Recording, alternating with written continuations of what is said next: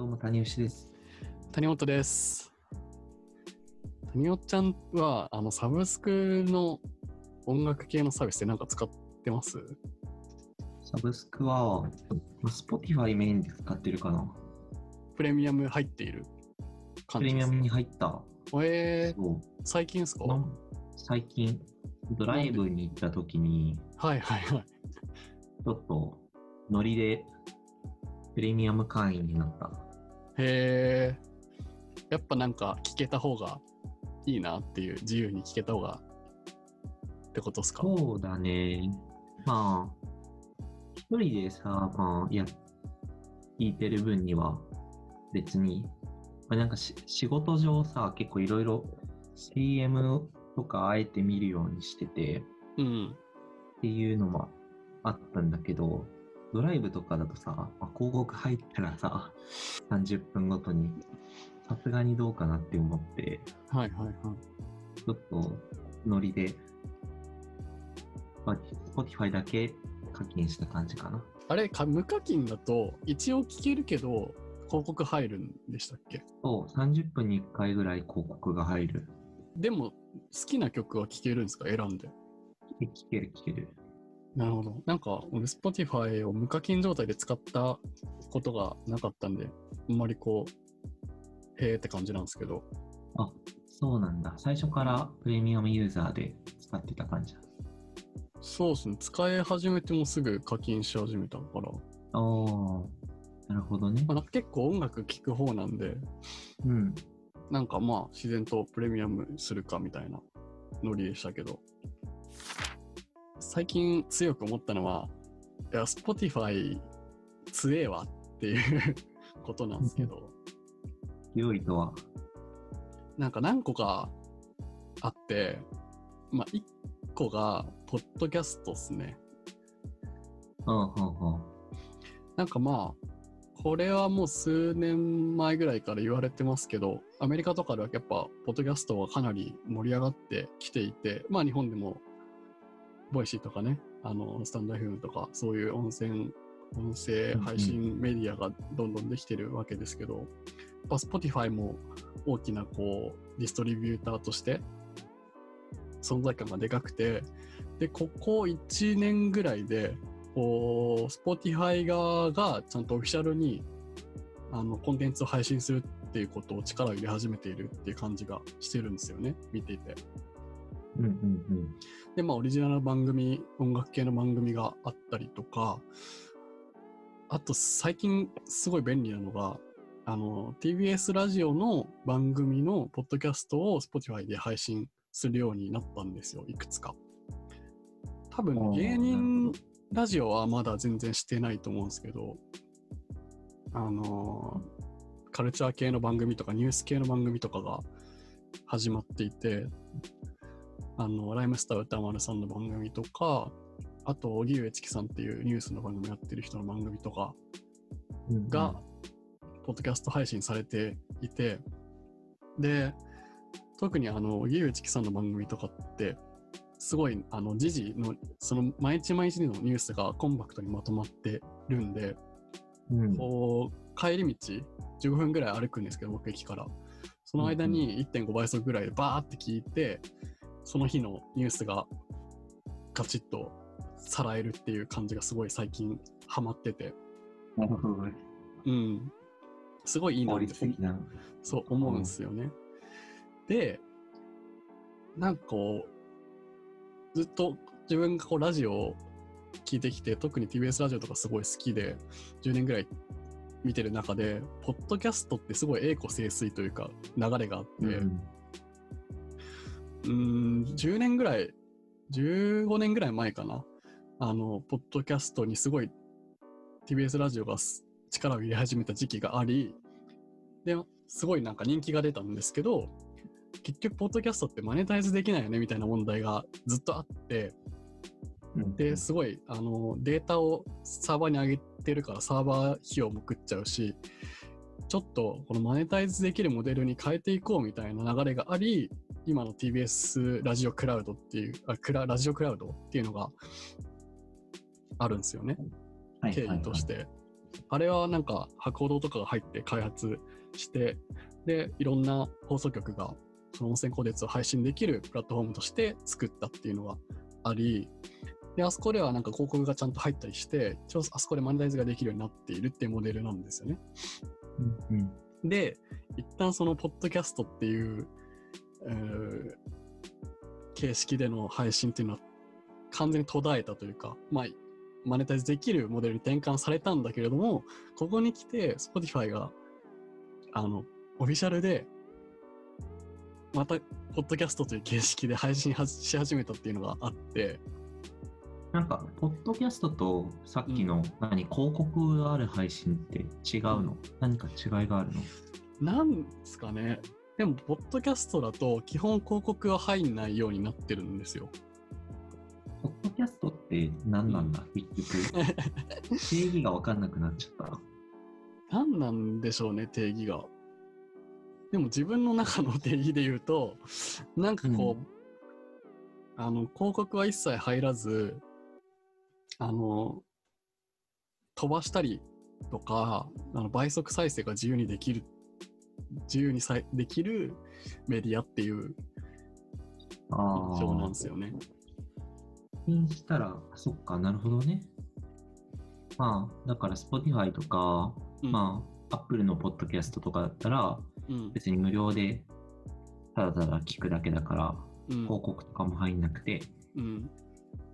ってことなんだね。なんか、今、とはって調べてたら、めっちゃ広いというか、ポッドキャスト自体は、音声とか動画を公開する方法の一つっていう感じらしいね。だから、うんなんか、全部を包含する意味合いなんだ。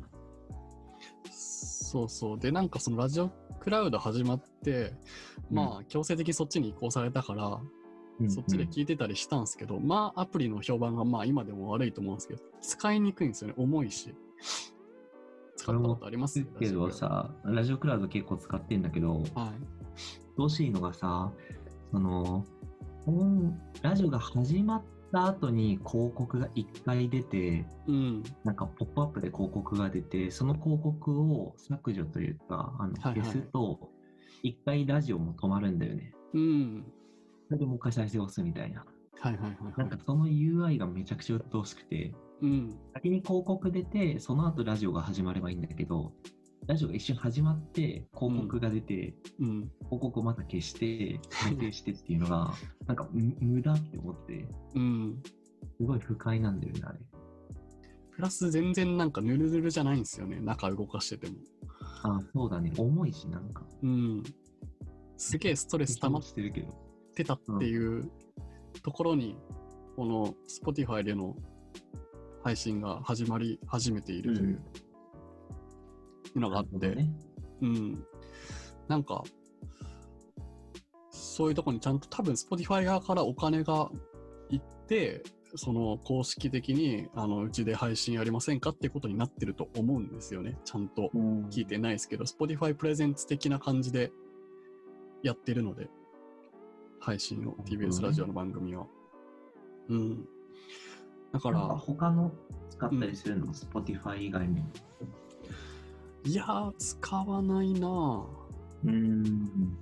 なんかもう一個にこう集約できちゃってるからそこで音楽も聴くしポッドキャストも聴けるしみたいな。であの UI も分かりやすいしでストレスが全くないんで。なるほどね。うん。っていうこううん。ポッドキャストにちゃんと力を入れ始めたっていう面が一個あとはこれはすごい友達の中でもやっぱそうだよねみたいな話になったんですけどうん。Spotify って、まあ、音楽聴く人がもうな主な対象になっちゃうんですけどその年間のその人の聴取データみたいなのをアニメーションでまとめてくれるんですよね、12月頭ぐらいに。あー、なんかあったね。うん、なんかこの時期になるとみんなシェアしシェアしてると思うんですけどうんうんうん。それがなんかとてつもなく素敵なこうアニメーションでこういろんなデータを出してくれるんですよね。おー、なるほど。まあその年に聴いた自分のトップ5ソングもそうだし、この曲が何百万回再生される前にあなたは聴いてましたよみたいな、トレンドを先にキャッチしてましたあなたはみたいなええ面白いね。のとか出たりとか、うわーうまいないやそうなんですよね。なんか単純にこうランキングを並べてくるだけじゃなくてあそうなんだみたいな。実はそうだったんだみたいなデータを出してくるんですよ。なるほどね。これってその技術的にどうやってんのかなとかもすごい気になるしうん。結構めんどくさいことをあの一人一人にパーソナライズとしてやってると思うんですけどうんうん。なんかここまでやられちゃうと多少なんかちょっとここかなとか思ってる部分があってもうん、やっぱちょっと Spotify 乗り換えらんねえなみたいな気持ちにさせられちゃうなーって思って。いやうんー、めちゃめちゃ戦略的だね。その、シェアさせる理由を、まあ、ちゃんと、シェアする理由をちゃんと分かって、うんそれに向けた、そのまとめっていう施策をやってるみたいなのとか、そうですね。そうそうそうう。まいよな。そう、シェアさせるもそうだし、うん、単純になんか発見があって面白いし、みたいなところはあり。うんうんうん。うん、確かに。そうですね。それなんか使い込むほど良くなっていくっていうのはすごいいいよね。そうなんですよね。うん使い込むほど自分のまた変化っていうのがデデータとして上がってきたりして。うん。それ面白いな。そうそうそう。で、あともう一個言うとしたら、最近、あの僕の知り合いの人があるアプリをリリースしていて、うんうん。チューニングっていうアプリなんですけど、うんうんこれがですね、あの、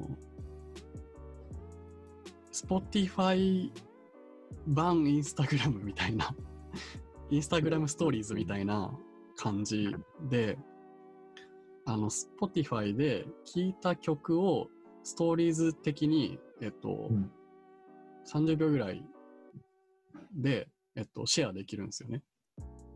うん。うん。うんうんでうんそのチューニング上で、えっと、アカウントフォロー、フォロワーがいて、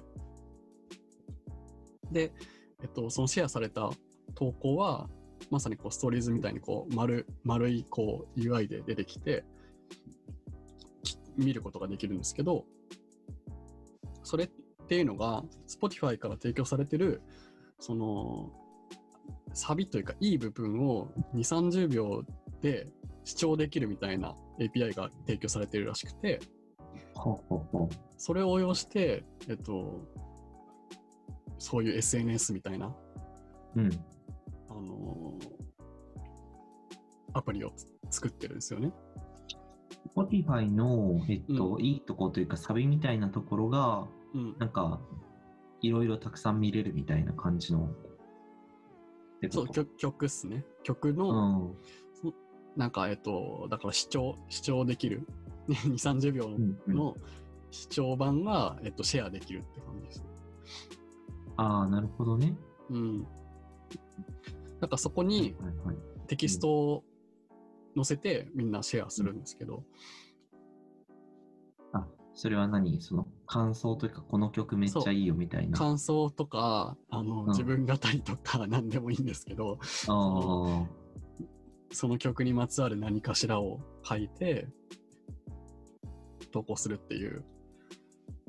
ー、なるほどね。あって、うん。で、なんかその、開発した、その知り合いの人がいろいろその開発した時のうん思いとかメモとかを残してるんですけど、うんやっぱりこれってその Spotify のその API がなければできなかったし、現状その Apple Music だと、えっと、課金しないとます全く聞けなくない、なけ聞けないっていう風になっていて、で、Spotify だと無課金でも一定程度聞けるっていうところが、あの、うん Spotify で開発した理由だっていう風に言ってて、なるほどね。うんうん。だから、課金しないと聞けないとなると、そこにハードルがすごいあるあるけど、無課金の人にとっては。Spotify はそういう風なうん、仕組みにしてるから広がりやすいんじゃないかって思って、もう Spotify に絞って。作ったよっていうふうに言ってて、やっぱね、そういう広広がりの面でも、なんか戦略っていうか作詞だな、みたいなうんところを感じたっていう。すごいその、まあ、フリーミアムをめっちゃうまく使ってるというかさ、うんうんうん無料で一回試せるみたいなところとか、まあ、ちょっと、まあ、試し聞きしていくみたいなところから Spotify に入っていくみたいなことをうまく考えてやってるんだろうね。うん。うん。なるほどね。戦略的に結構いろいろ面白そうだね。うん。うん。なんか話せそういろいろ。その本当にサブスク Spotify が始まった時には Spotify って何ぞよみたいな自分とまで縁遠いなみたいなことを感じてたのが4、5年前かと思うとこんなに。自分のよく使うものになったのかと思うとねなかなか感慨深かったりしますね。